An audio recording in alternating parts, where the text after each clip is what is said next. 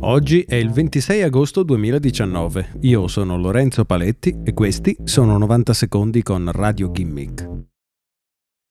Un uomo nella provincia di Fujian, in Cina, è stato catturato grazie ad un sistema di riconoscimento visivo mentre stava nascondendo il cadavere della propria fidanzata. L'uomo, di 29 anni, avrebbe tolto la vita alla ragazza dopo un litigio legato a questioni economiche. Dopo aver ucciso la ragazza, l'uomo avrebbe utilizzato l'applicazione Money Station, che può essere utilizzata per chiedere un prestito in denaro nel tentativo di farsi dare dei soldi a nome della ragazza.